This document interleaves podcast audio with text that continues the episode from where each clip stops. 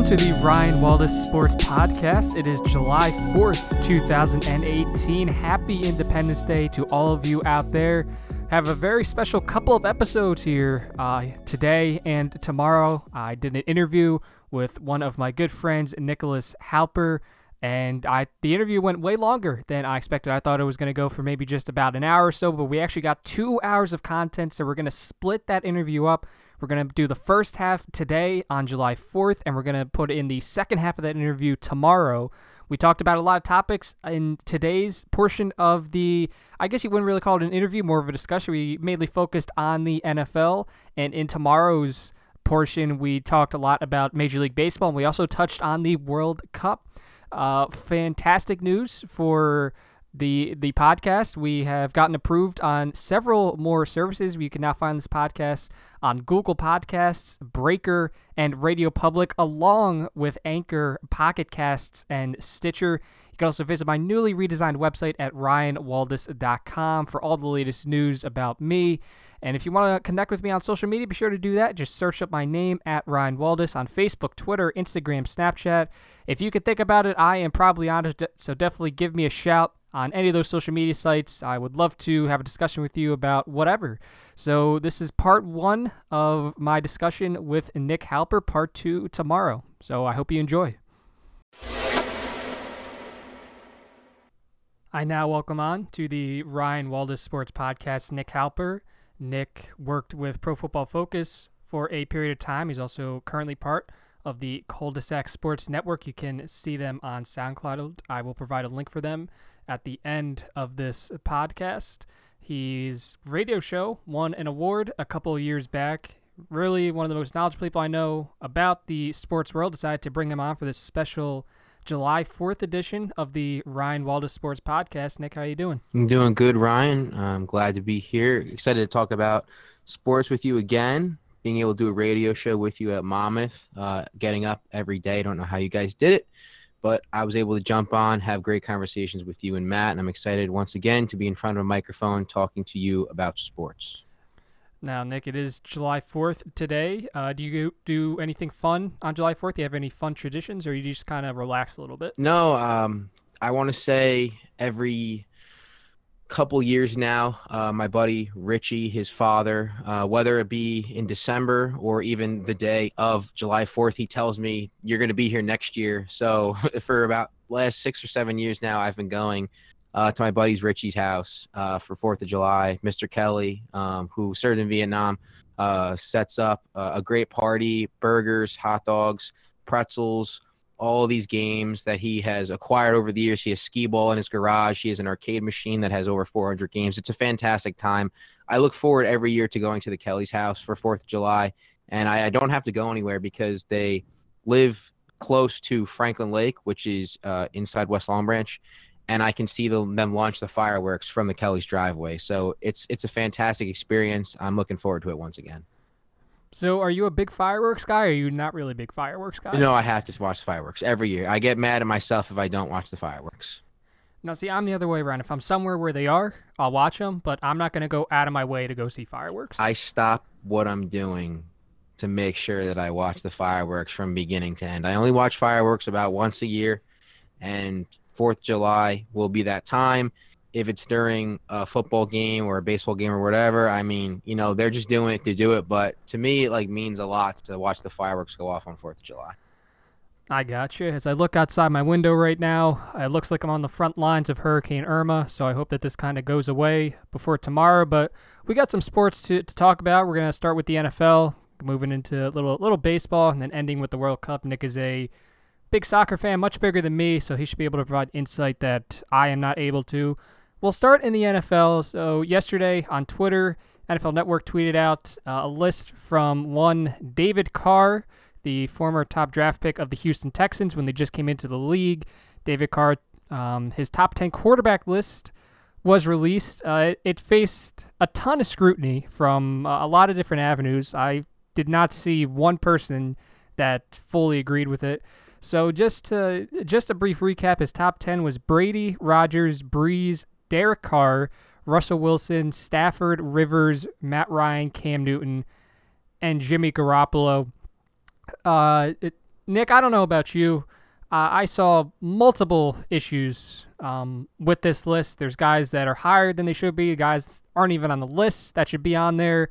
Uh, there's it seems to be a bit of nepotism on the list as well, which to be honest, I wasn't too surprised about. Uh, going through this list, Nick, because I know you saw it too. What immediately? What what was your issue with it? My me, my immediate reaction, Ryan, is just understanding that this was a top ten list for right now a lot of people make top 10 lists these days and they don't give context behind it sometimes when i do a top 10 list i'm i'm, I'm a, a prisoner of that too i make a mistake when I, you know i shouldn't we have to look at the list for what it is this isn't a hey these are the 10 quarterbacks that i'm going to pick going the next five years for a franchise or hey these are the 10 quarterbacks that i'm going to pick because the final drive is coming up and my life's on the line these are just the 10 quarterbacks that one um, Mr. Carr has decided to choose. And I don't necessarily agree with all of them. I can agree with some of them. And the other thing that a lot of people sometimes lose in this is when when we get down to the final four or three or two guys, you're not always going to be able to agree. There's always going to be one thing that puts one guy over another, and that's something that I know that everybody will kind of have an opinion on. But you are right, Ryan. There is a lot of people on this list that don't belong. A lot of people that might be on this list that you're thinking, hey, maybe down the road, but not right now. And you had mentioned to me before we had started, um, you know, the season last year that there were a lot of people that have these high expectations of certain players and low expectations of others, and sometimes that kind of like makes you not really view the guy fairly enough. I'm not really sure what factors went into him deciding who should be on, who should be off. I know he gave reasoning for everything, but still, you have to look at it as A, was it a list that's a year by year thing? Is it a five? Like everything matters when making a top 10 list, and no one's ever going to be fully agreed with. But for the way that I understand the list, I don't agree with much of it. I, I want to start with the top three because I think that's where the, the least amount of issues are. And I think you brought up a good point to when you get to the final one or two guys, there's always going to be just based on personal preference what you're looking for. But I, I'd imagine most fans around the league, myself included, can agree that Brady, Rodgers, and Brees uh, probably deserve to be in that top three. Did you kind of see that too? Maybe not necessarily you think maybe they'd be in a different order, but could you at least agree that they deserve to be in the top three? Anytime you bring up quarterbacks, if those three guys are not the final three guys you mentioned, you, aren't watching the right tape. You aren't watching, you know, the right game film. At any given moment, you can put film on of these guys. They can put the ball wherever they want to. They manipulate the defense. There is no stopping them when they're on their game, whether they're hurt, whether they're healthy. They are the three best quarterbacks in the league age aside, it doesn't really show on Sundays.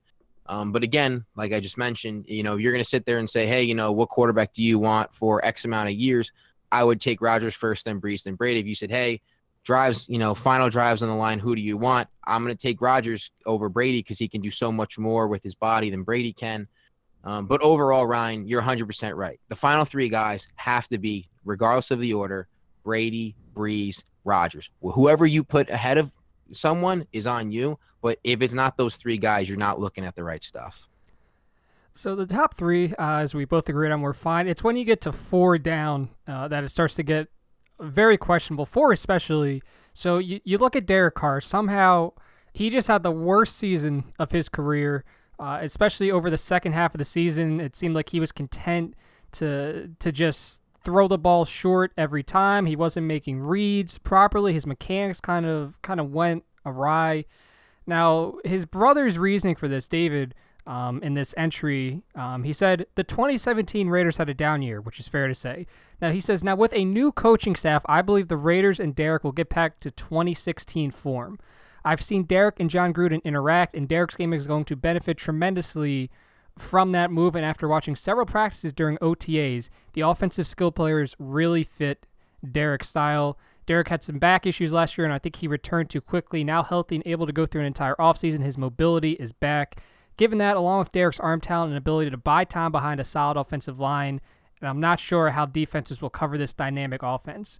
Now it's it's great that you can have confidence in your brother. Uh, there was a point where Carr looked like he was going to be one of the next up and coming quarterbacks in the league, but it it's mind blowingly insane to me that you can justify, brother or not, putting this guy at number four on your list. There's so many things that he has to battle. He did so poorly last year. It's he should. He, it might be a hot take. I don't think he should be in the top 15 at this point, much less in number four.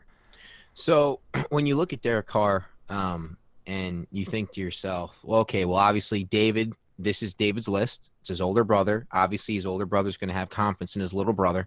But after this year, and I want to start with after this year instead of before this year. After this year started, I don't remember if it was Marty Schottenheimer, but somebody said the Raiders' offense completely changed. What we saw in 2015 and 2016 was exactly the same. And then in 2017, they changed everything and they decided to go away from Derek's strength. And I don't know why, but for some reason, the Raiders completely warped their offense and Derek Carr struggled mightily. And that's why the team did not play very well. That's why they drafted where they drafted.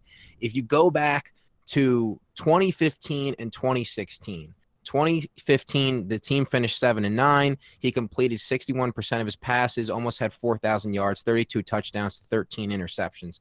That's good stuff. You go to 2016, the year that he got hurt, the year that I think if he was healthy, I think they would have represented the AFC if they had a chance to play uh, against the Patriots. Lucky or not, close games or not, they were playing well, they were winning games. That's all that matters at the end of the day. He goes 12 and 3, completes 64% of his passes, almost has 4,000 yards, 28 touchdowns to six interceptions, and he has seven fourth quarter comebacks with seven game winning drives. That's all good stuff. But those stats don't tell you that the offense he was playing in was working to his strengths. It was making him comfortable. It was easy for him to succeed, and he was able to show off all of his physical tools because everything was working for him. Now you go into 2017 and the offense isn't working on his strengths. It's working on his it's, it's working against him. So it's just showing his flaws, it's showing his weaknesses, and he's not really able to put up the team like he was the last two years.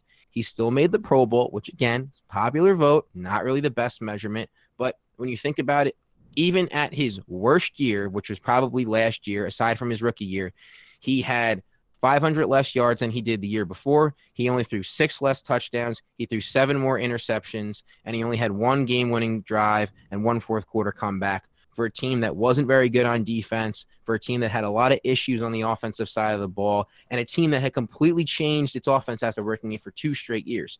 So, can you punish Derek Carr for the Raiders organization making a change? No. Does he have to be knocked down a couple notches? Absolutely. If you were going to sit there and this is the this is the the context part that I just mentioned before, Ryan. Is this list just last year? Because if it is, I would agree with you. Derek Carr shouldn't even be in the top 15 the way that he played last year. Offensive change or not, I'm not going to sit here and say, yep, he's definitely deserving of that. But with all the information that we have present, the way that he was trending, the fact that things are going to go back to the way they should, I think we could all say that if he had the same type of offensive scheme set for 2017, the team would have looked better than it did last year. He has all the arm talent in the world. I think you could say, yes, he is a top 10 ish quarterback. But what is the list saying? If it's just last year, then no, he should not be listed in the top 10. Okay. Now, yeah, I I agree with you 100%. Now we go down to number 5 and this is this is where we're probably going to disagree. We've disagreed about this since November. He has Russell he has Russell Wilson at number 5. Now, his reasoning he says Wilson and Cam Newton are about the only two signal callers who can carry their teams without a lot of talent around them, which bullshit right there. That's not a true statement whatsoever. But he goes on to say that Wilson is an accurate passer and a dangerous runner who picks up a lot of hitting yards. He scampers a few times. The next thing you know, he has 80 yards on the ground. That's eight first downs. Now, I think that's that's kind of stretching it uh, a little bit when you're trying to advocate for this guy. I'm a big Russell Wilson guy, uh, Nick, as you know, but I'll admit that even last year, it was probably one of the one of the worst, if not the worst year of his career. It, it just it, it seemed like everything with him just went completely to to shit. All the positives that he had shown throughout his career, it seemed like they all went away last year, and i am more than happy to use the, the if you want to call him an excuse, you can do that. The offensive line, the the lack of talent around him on that offense, but there were even times when he was just holding on to the ball too long. He just left the pocket as soon as he got the snap. He ran into pressure. So there were times last year when he did not look like a very good quarterback. I think he is a top five quarterback. I think five is fair, but Nick, I know that you will uh, heavily disagree with that. Yeah, and you go back to the stats and you're looking at yourself and you're like, well, how is this guy not a top five quarterback? You know, his team on the offensive side was struggling mightily. They didn't have a running back. They had what was it, J.D. McKissic, who used to be an ex wide receiver at one point, now playing running back. He had accounted for all of his team's touchdowns. It was the most touchdowns he had thrown for uh, in a career, 34. He had he had done 34 once before in 2015, but you know, definitely with the circumstances, you would say this was more impressive. But like you said, Ryan, just because the numbers say that it was good doesn't mean it actually was a good year. There were times where he was holding on the ball too much. There were times to where he wasn't going through his reads properly. There were times to where it looked like he was putting himself in danger when he could just be using that offensive line for the one or two times they actually protected well. The team was 9 and 7. It wasn't as strong defensively as it was before and everyone said, "Man, look at Wilson carrying them so much." And I got to be honest with you ever since this guy has stepped in the league, he has been handed everything. He was handed a, a running back that was, if not the best running back, the second best running back in the league in Marshawn Lynch. He was given not a top five defense, one of the top five defenses of all time, if you really think about it, in the Legion of Boom. I mean, this guy has been given everything possible. And now, when it was his turn to carry the torch, when it was his turn to really make noise, he only goes nine and seven. He's supposed to be this guy. He's supposed to be this top tier talent that's supposed to put your team in the playoffs no matter what adversity you have. I remember a couple years ago, and again, you can scrutinize me for saying, oh, well, he's the greatest quarterback of all time, but Brady's defense was horrible. Brady did not have a top tier defensive player on his team. Brady had a bunch of guys that just went out there and fucked it up a lot. But he got them to where they needed to be to get to the Super Bowl. Russell Wilson didn't do that this year. Russell Wilson too many times has shown that when the game is on the line, he does not know what to do. He puts his team in bad situations. And throughout his career, the most game winning drives he's ever had in a season is four. The most fourth quarter comebacks he's ever had in one season is four. That's not really good for a guy that's supposed to be a top five quarterback. This guy, when you give him the ball at the end of the game, he's supposed to carry you throughout that tough time. He's supposed to put your team in his position to win. And I got to be honest with you, for a guy that has so much mobility, I know the offensive line is bad, but the fact that the sacks are still coming with his ability to run is not very good. Taking 40 ish sacks a year for a guy isn't healthy. And you saw that as he's gone throughout his career. He's continued to get injured. He's not able to do as much. And once you take Russell Wilson's legs away from him, he's not a good pocket passer whatsoever. He does not have downfield accuracy. He does not have good touch on the football. You can find plays from time to time that he does that, but through 60 minutes, when you what you see out of Brees, what you see out of Brady, what you see out of Rodgers, you're never going to find that in Russell Wilson. And to me, that's the difference between top five and all the guys that are kind of below in the top 10 ish area. And that's why I don't think he's a top 10 quarterback. You, if you can't do anything to get into my top 10, there's no way you should ever be considered for top five. I think Carr has a point saying that Wilson he can carry the team without a lot of talent around them. I think he kind of has a point, but he's not on the level of I know for a fact that Rodgers with the team, no matter who's around him, he's going to get that team to 10 wins. I know that Brady's going to get that team to 10 wins. I'll go back further and say that, and Nick, you're a Cowboys guy, so you would vouch for this. Tony Romo is one of those guys that even if they had a pile of shit around them, they could still carry that team on their back as much as they could. When I think of Russell Wilson, has he, you know, has the offensive line been good during his during his tenure there? No. Has he had the best wide receivers? No. Has he carried the team at times? Yeah, but am I confident that he can do that consistently for 16 games? No, and as you said, we saw that last year. And the other big part that a lot of people sometimes knocked, you know, Peyton Manning for when he was still going up against Brady was, man, Peyton's got all these weapons and Brady doesn't, and he's still beating him every single time. And then all of a sudden, Brady got Randy Moss, and all of a sudden, it was like, holy crap! Like, look what this guy's doing. And you see how much better guys become and whatnot. And and this is the other big thing on why I don't think Russell Wilson's a good quarterback is you had a guy in Jimmy Graham who was with the Saints all the way up until 2014, and everybody you would have asked would have said this guy's going to be a first ballot Hall of Famer with the career that he's having right now. He continues to do what he's doing. He's going to be a first ballot Hall of Famer. He gets to Seattle. I get that the offense is different, but Russell Wilson ruined him. Russell Wilson did not know how to use Jimmy Graham. And I know that a portion of that falls on the offensive coordinator. I know a portion of that falls on Pete Carroll as the head coach, not being able to really utilize a talent like Jimmy Graham. But if you're Russell Wilson, if you're the leader of this team, you're the quarterback, you got to make sure that Jimmy Graham is being used as much as possible in every mismatch situation and being able to flourish like the tight end that you thought he was going to be. When he was with New Orleans, he was catching over uh, 99, 85, 86, 85. He gets to Seattle, he didn't have one year over 65. That's horrible. That's absolutely horrible. He had multiple double digit touchdown years with New Orleans. He only had one with Seattle. That was last year. He never had a thousand yard season with New Orleans and um, with us uh, Seattle, and that's really bad. And that falls on Russell Wilson. I know that he can throw the ball a lot to Doug Baldwin, but you're telling me that Jimmy Graham in 2014, before he gets you know dumped to Seattle at the end of the year, you're saying, "Oh, dude, first ballot Hall of Famer, no question about it." And then a year later, a year later after he gets traded in 2015, you're like, "Man, Jimmy Graham's career is over." That's not Jimmy Graham. That's Russell Wilson not being a good quarterback. That's showing that that guy doesn't even know how to win when he's got good weapons around him.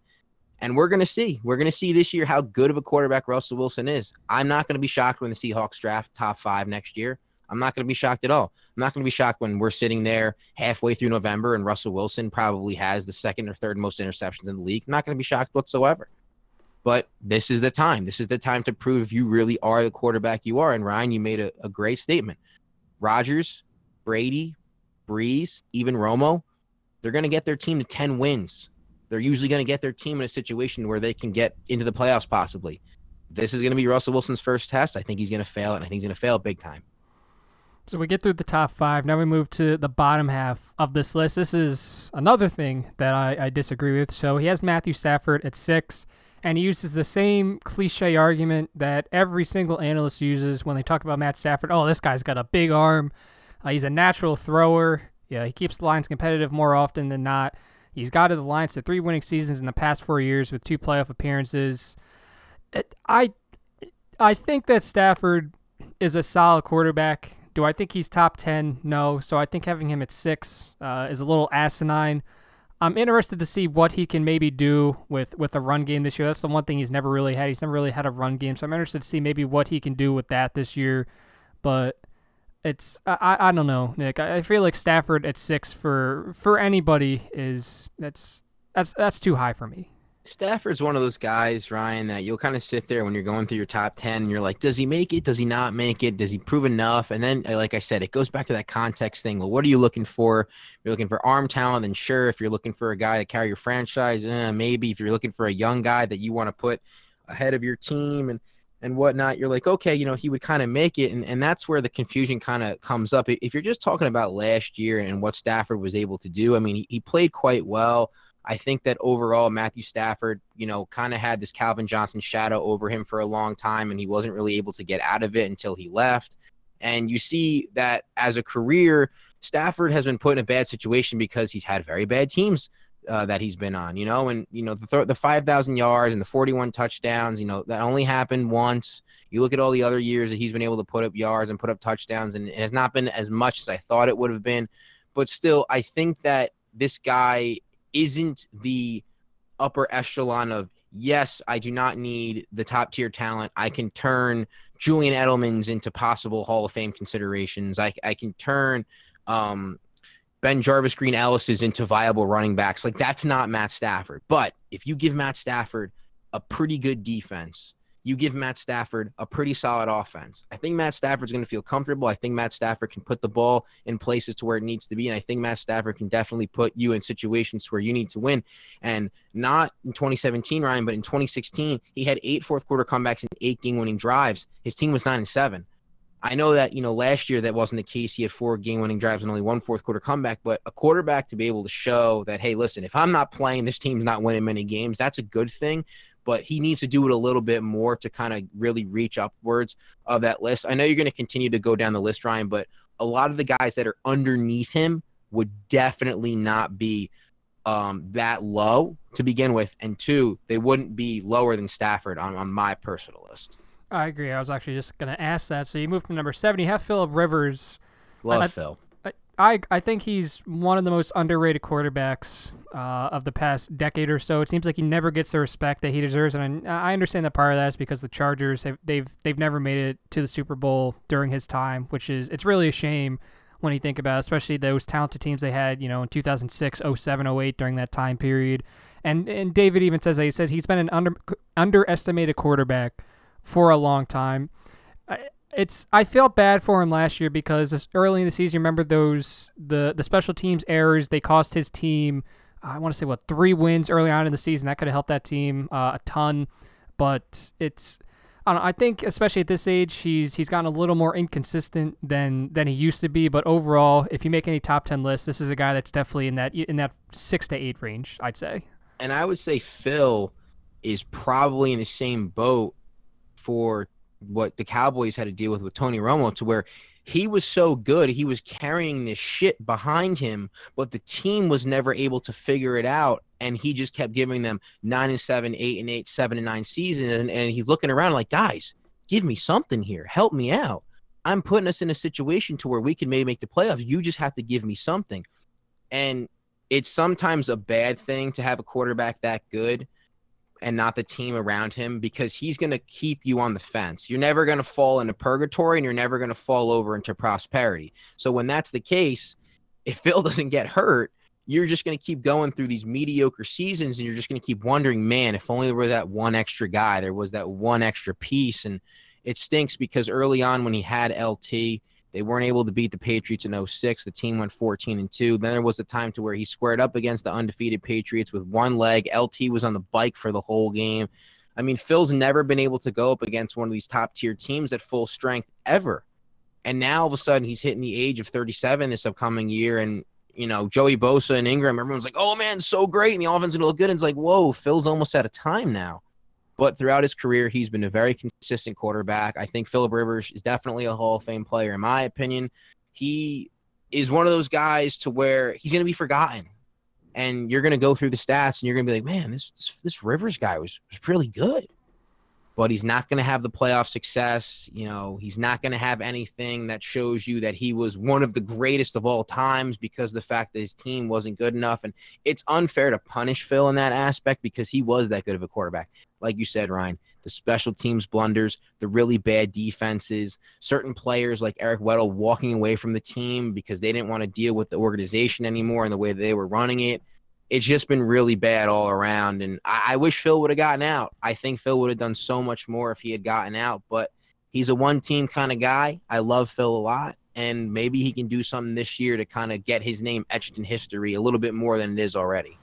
I think it's interesting that you say that when we get to the future, he's he might get forgotten uh, initially that 2004 quarterback class is always going to be intertwined, I think, but I definitely agree with you that, you know, especially as we get later on into our lives, maybe when we turn, you know, 30, 40, 50, where people are going to look back at this class, oh, there's that Roethlisberger guy. He had a ring. Oh, Eli won two rings against those really, there's really good Patriots teams. Wait, who's this other guy? Oh, this, this Philip Rivers guy. He doesn't have any rings. Oh, but he was, it seems like he was really good. It's, it's a shame for him. Now, I want to ask you this. It's, it's a hypothetical let's say it's it's been asked a lot, but let's say Rivers and Eli that never happens. What do you think? How do you think their careers play out if they don't end up going to different teams after they get drafted? I don't think either team would have won a Super Bowl. Eli Manning is one of the luckiest quarterbacks in NFL history. I don't think Phil would have been able to win with that. That Giants team, eh, statistically, the the the 07 Giants team that defeated the unde- undefeated Patriots are statistically the worst team to ever win a Super Bowl in NFL history. I don't think Phil would have put them in situations like that. I think that he would have won a lot of games and they would have drafted different players and there would have been different circumstances. And, and, and I don't think it would have gone down the way it would have. That completely changes everything. I, I think because of that, the Cowboys team might not have been 13 3. There might have been a loss there. But all these dominoes would have changed and whatnot. But what would have happened with Eli Manning is he would have had LT, he would have had Marty Schottenheimer, he would have been coddled. And then the second LT kind of started to wear down, they would have put it on Eli's shoulders and he would have completely screwed everything up. I don't think there would have been any luck factor. I, I think Eli would have made everything worse. Um, he has been one of the most interesting quarterbacks I've ever seen in my life. The fact that he can sometimes throw five touchdowns in the next week against the, what was it, 3 and 13 49ers one year, he throws five interceptions at home. So it would have been a mess. But out of the three quarterbacks that you just mentioned, I don't care what the rings say. Philip Rivers was the best quarterback out of that draft class. It wasn't Ben Roethlisberger. It wasn't Eli Manning. It was Philip Rivers. He was he was consistent. He was always playing to win when it came to playoffs outside of the two years that the team finished 4 and 12 and 5 and 11. I think Philip Rivers is the best quarterback out of that draft class, and I, I would take him over Ben Roethlisberger, over Eli Manning, because I'm going to get consistent guy. I'm going to get a guy that's going to be giving me over 30 touchdowns. I'm going to get a guy that's not going to be turning over the ball a lot. Dude, would you would you want a guy that's going to throw you know uh, so many interceptions? He leads the league three different years. No quarterback in NFL history has won two Super Bowls, and then also led the league in interceptions three different times. And we already know that there's enough problems with Ben Roethlisberger on the field, and I'm not even mentioning the stuff that he does off the field that I have a problem with. Now, J.P. Losman was also drafted in that quarterback class. Where do you put him in, in that in that group of four? J.P. He was drafted number 22 overall. Oh man, I feel bad for him because concussions really hurt him. Do you think he would have been good, uh, regardless of that? Though I feel. I don't at know. The, at the time, I think it was like looking back. Like so I read back, and I think even at the time, it was a reach at 22. But the Bills thought they had their guy, and clearly they didn't. He, he's going to be one of those we'll never know because the concussions really hurt him. I, I, think there were times to where he played a little bit above his head. Um, there were times where he was the guy that got overdrafted. But overall, that when you know when you have something like a concussion that's involved and it takes away time and it takes away the ability to do things, you just have to sit there and wonder. Some people are going to sit on the positive spectrum and say, man, he could have been something if just the right thing clicked. Other guys are going to sit on the negative spectrum and say, this guy got overdrafted. What were the Bills thinking? They're not really making the right decision for the franchise. And then there are going to be guys in the middle that said, could have went both ways. And I'm kind of in that gray area to where if the right thing had happened, maybe all of a sudden the guy blooms and blossoms into an unbelievable talent. Or the wrong thing could have happened and, and it could have, you know, ruined him and whatnot. I, I kind of think about that about Brian Hoyer. Brian Hoyer was playing amazing until he tore up his knee in Cleveland. Now all of a sudden he can barely play football. Does that have to do with the fact that he tore up his knee, or was that just the fact that he was just going to run out of luck? I don't know. I don't know, but it's something to think about when you kind of go through these things of how injuries affect guys and you know where they could have been or what they or or what they are now because of that.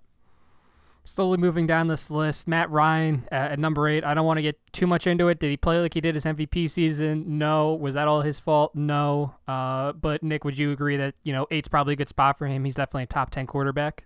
Yeah, Ryan's a top 10 quarterback. Not going to, you know, sit there and really question, you know, where he would be exactly. But overall, I think Matt Ryan has been a steady Eddie kind of guy. Not amazing, you know, but but not terrible.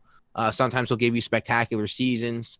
Uh, I think overall the Falcons, you know, definitely have things that a lot of people wish they had. Two running backs that are in fantastic, an offensive line that actually is pretty good.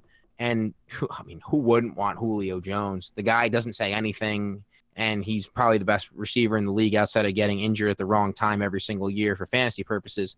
But Matt Ryan, solid quarterback all around, definitely in the top 10, but I don't know how much higher he would go than eight. Moving down to, to, to number nine, Cam Newton. Uh, David Carr says he's the LeBron James of the of the NFL, which oh okay. So you, you have to kind of sit there and, and think about that statement for a while. He said if you need him to run 20 times in a game, he can. If you need him to throw for 400 yards, he can do that too. So I, I understand where he's coming from with the comparison. I don't think it's a very good one. And, and Nick, I don't know about you. I'm I'm a Cam Newton guy, but I don't know if I would have him uh, at nine on this list. Yeah, I think again, Cam Newton is definitely one of those guys to where you sit there and you kind of have to like take in some of the comments and really like look at them the way that Carr is looking at him. And for the LeBron comment, obviously, it's hey, listen, he shouldn't really exist. You know, he's a video game creation when you look at him. The fact that he can throw the ball like he does and, and run the way that he does. And again, for LeBron, you know, he runs like a truck and uh, runs like, he runs like a gazelle and hits like a truck and it's incredible on how these athletes are able to stay in such great shape and also have so many abilities that again we would only imagine in a video game. But overall we know that Cam has had accuracy problems. He's not the greatest thrower. He can make spectacular throws from time to time but he doesn't do it uh, enough for me to say yes that's definitely worthy of what he can do. The running factor is obviously something that gives him an edge over other quarterbacks but we also have to consider the fact that a, a traditional quarterback or quarterback that we would want on our team has the ability to put touch on the ball, has the, the ability to read a defense properly. And Newton does do a lot of those things well, but it's really that ability to put touch, place the ball exactly where you want it time and time again is to where he kind of struggles. That's where he kind of falls in my area of 9 10 ish, or maybe just on the cusp. But he has all the physical talent in the world. It's just a matter of doing it a little bit more consistently to where you could say, yep, he's worthy of that spot. Now, rounding out uh, Carr's list, it, this is a thing I had a, a, major issue with. You have Jimmy. He has Jimmy Garoppolo at at number ten.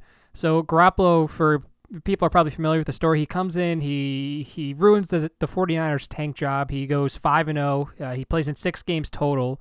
He can play 67% of his passes. He throws for over 1,500 yards, seven touchdowns, five interceptions. He averaged close to nine yards per attempt.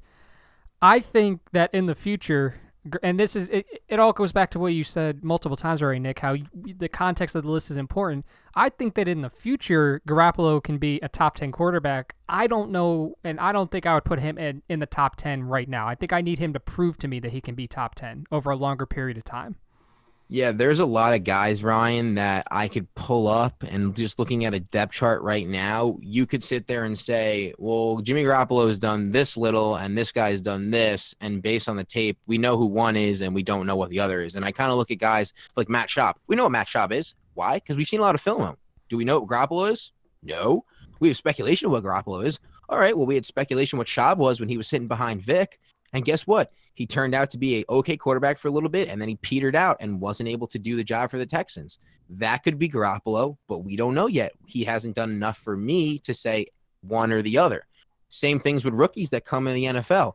Josh Rosen, Sam Darnold, Josh Allen, Lamar Jackson. I mean, how much upside does all these guys have, right? They got huge upside. Some guys are going to play a lot, some guys aren't. Some guys are already pegged, like Baker Mayfield. He's like, oh, nope, too short to play, but whatever. But wait, we got to see what happens. We have to see what happens on Sunday. And we have seen a very, very small sample size of what this man does on Sunday. We know who Ryan Tannehill is on Sunday. We know who Joe Flacco is on Sunday. We know who Eli Manning is on Sunday. We don't know who Jimmy Garoppolo is on Sunday. And anyone to sit there and say you do, you're lying to yourself because five game stretch, the couple games he played with the Patriots, it is a completely different ball game when you're going into work and you know that you're the guy and the target is now on your back and you have all these extra responsibilities and now it's up to you. It's one thing to say, oh, I'm going to fill in for Brady for a day or two, or hey, I just showed up. The team stinks. I'm just going to go out there and just have fun. I went, no, no. Now the game has changed. We've never seen Jimmy Garoppolo in this position before. And I think a lot of people are going to be surprised at what they get when the 49ers season comes to a close this year. I don't think he's going to be amazing. I don't think he's going to be bad. I think he's going to be somewhere in the middle, but the expectations have been set so high for this guy, he's going to fail regardless. If he does not become the guy that everyone thinks he's going to be, he's going to fail.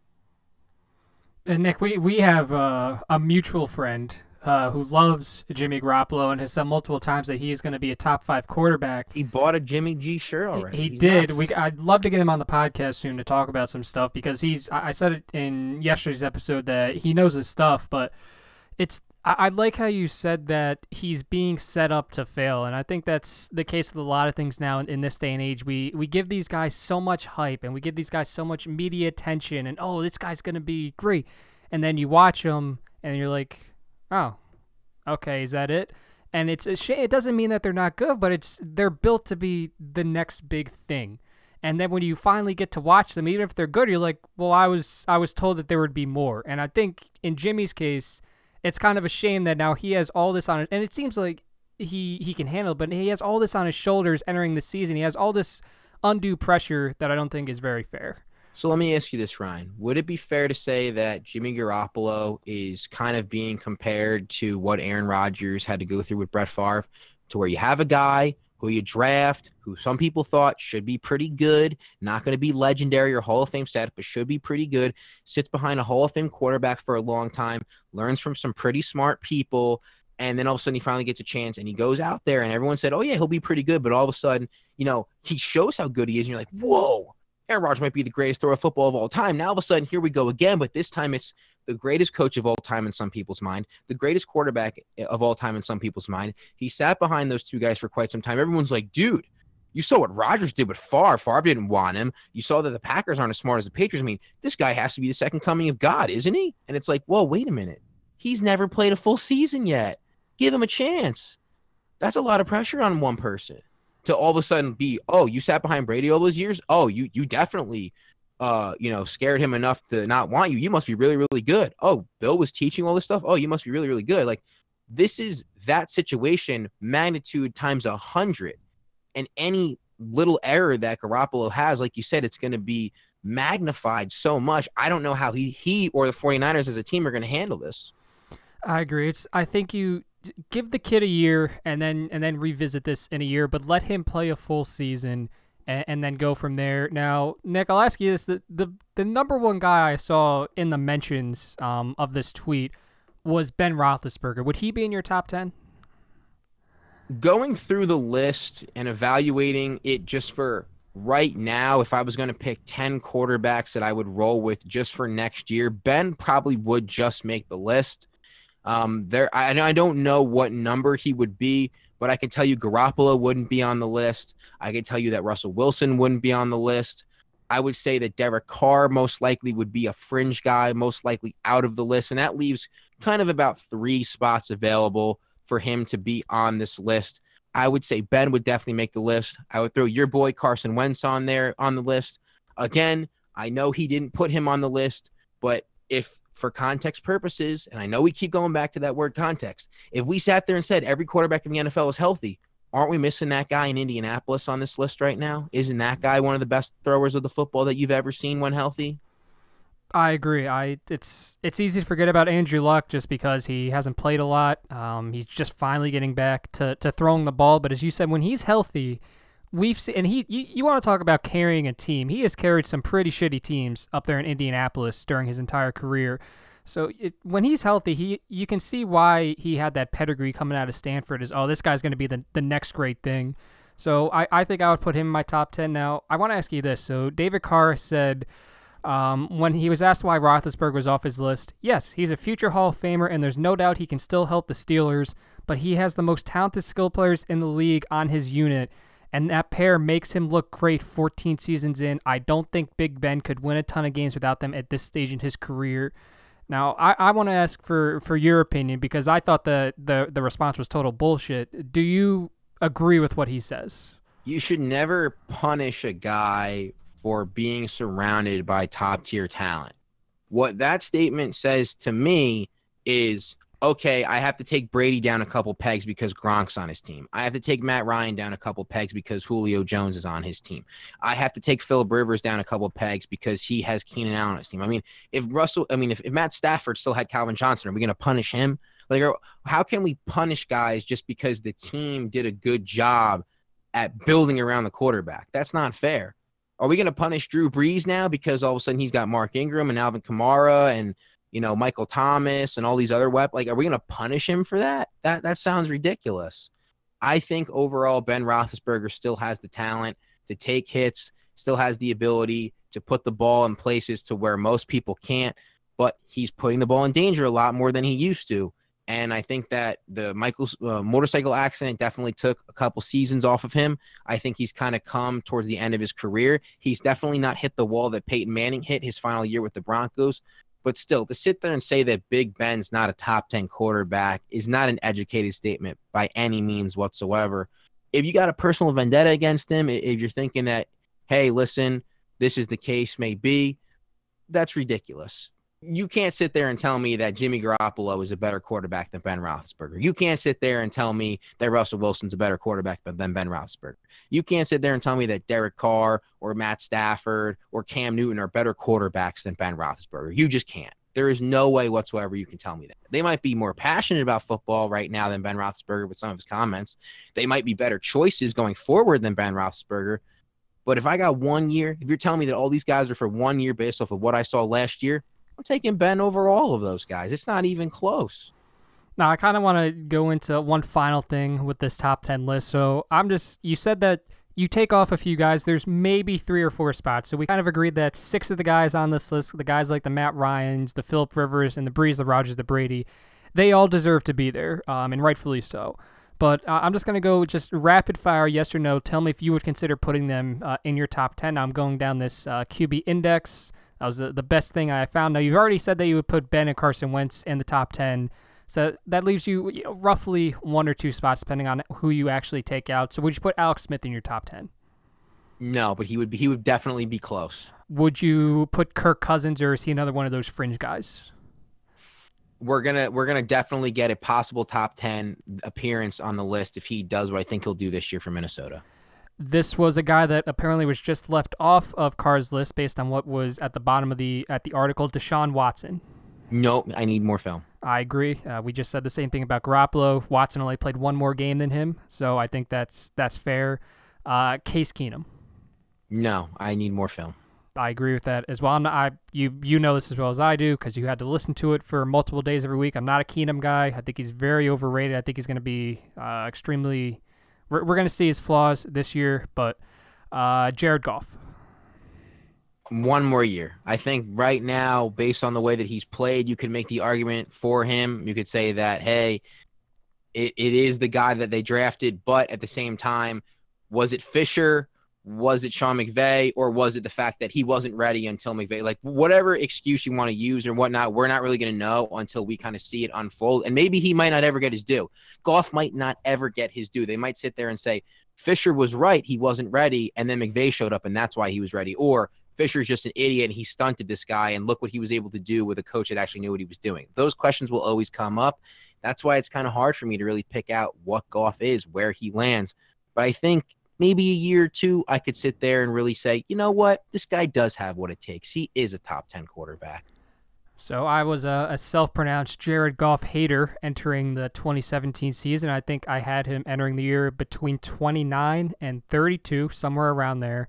Uh, but he, he definitely proved me wrong. He took a big step forward, and as you said, you know he might never get the respect that he deserves because people are just going to say, "Oh well, it was it was all McVay." But I I I don't know if I would say fringe for me, but I think he's definitely reached, you know, that top half of quarterbacks in the league.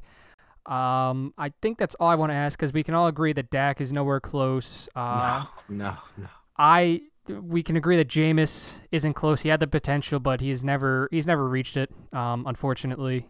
Uh, let's see, Mariota. Uh, I think that it, he I think he has the potential, but he's not close right now.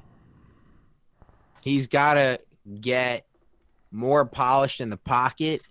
And also, I want to see more games to where the run game is not easy going for him and he has to really show me he can pick apart a defense. Because legs are what he uses first before his arm. I want to see arm before legs. And the final quarterback I'm gonna talk about. Uh, I'm a big Tyrod Taylor guy, so we're gonna we're gonna put him in here. I don't think he's top ten. Uh, I don't think he's one of the fringe guys, but I think he's also in that top half of quarterbacks uh, in the league. You could have a solid season with Tyrod if you have a team that's built around him that you you kind of want your guy to just not turn the ball over, put your team in winning positions, let the defense do a thing.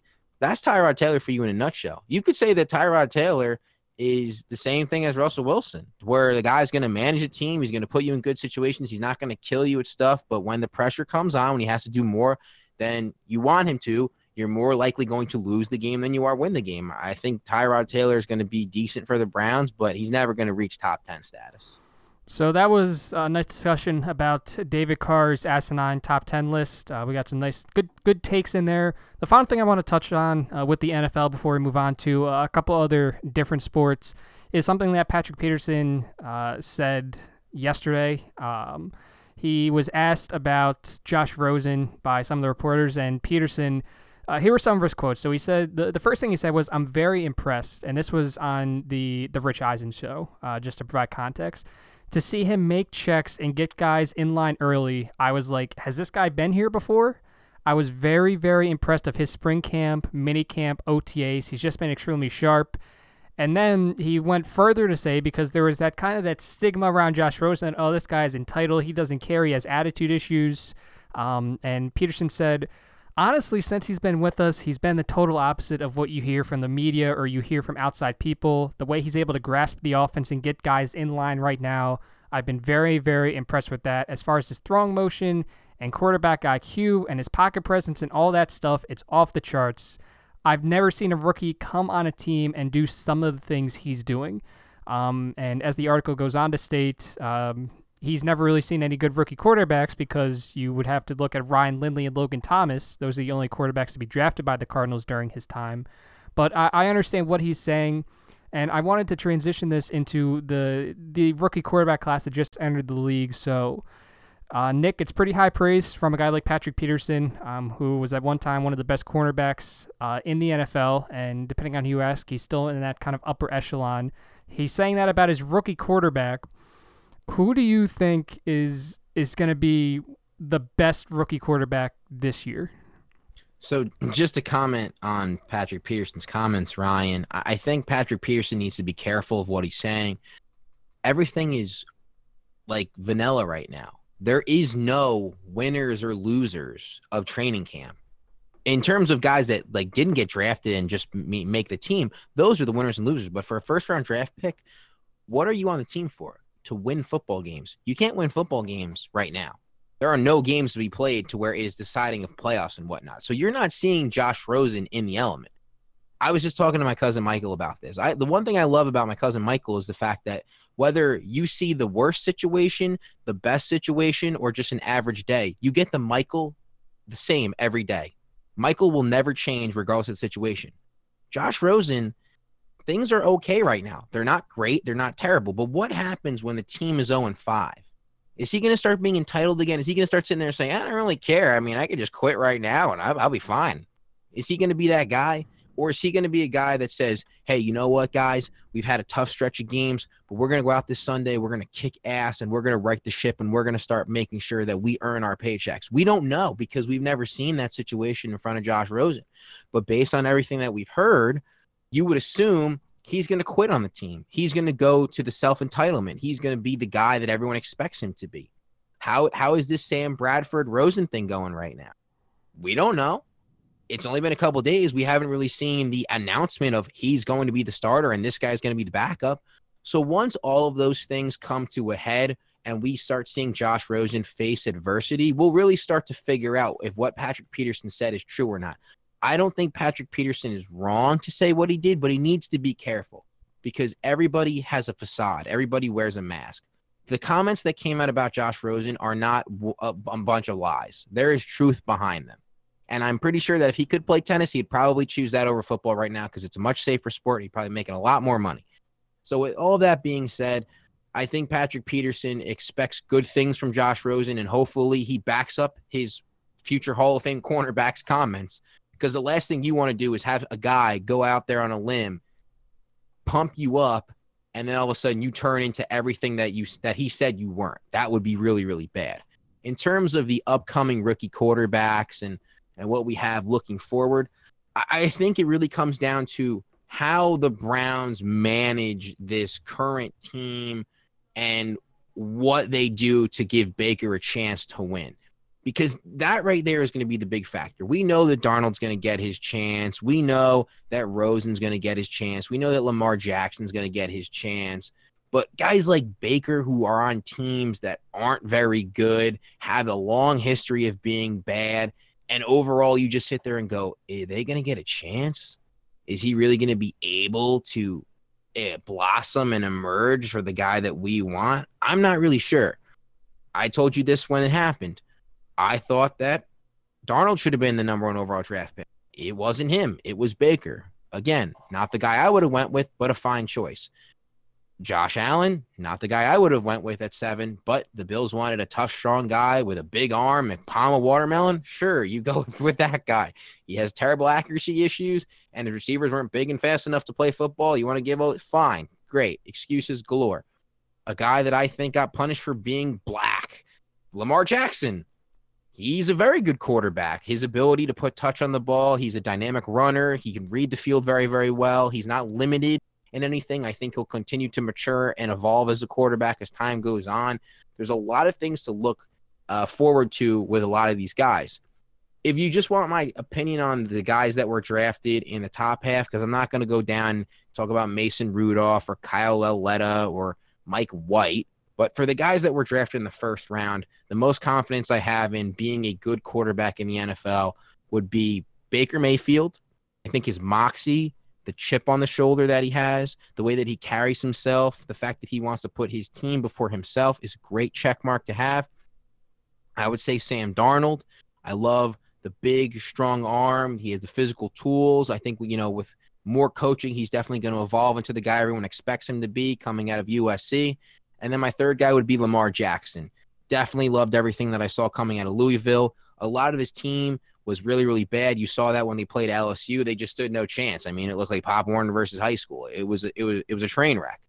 And then I would say, pick your poison. Do you want the guy that's self entitled and might completely flake out and not want anything to do with your team, or do you want the guy that who knows if he's actually any good at football and Josh Allen? I mean, that's right there. The two biggest issues I have with the first round is Josh Allen does not look like he can play football. Josh Rosen can, but we don't know if he's actually going to follow through with it.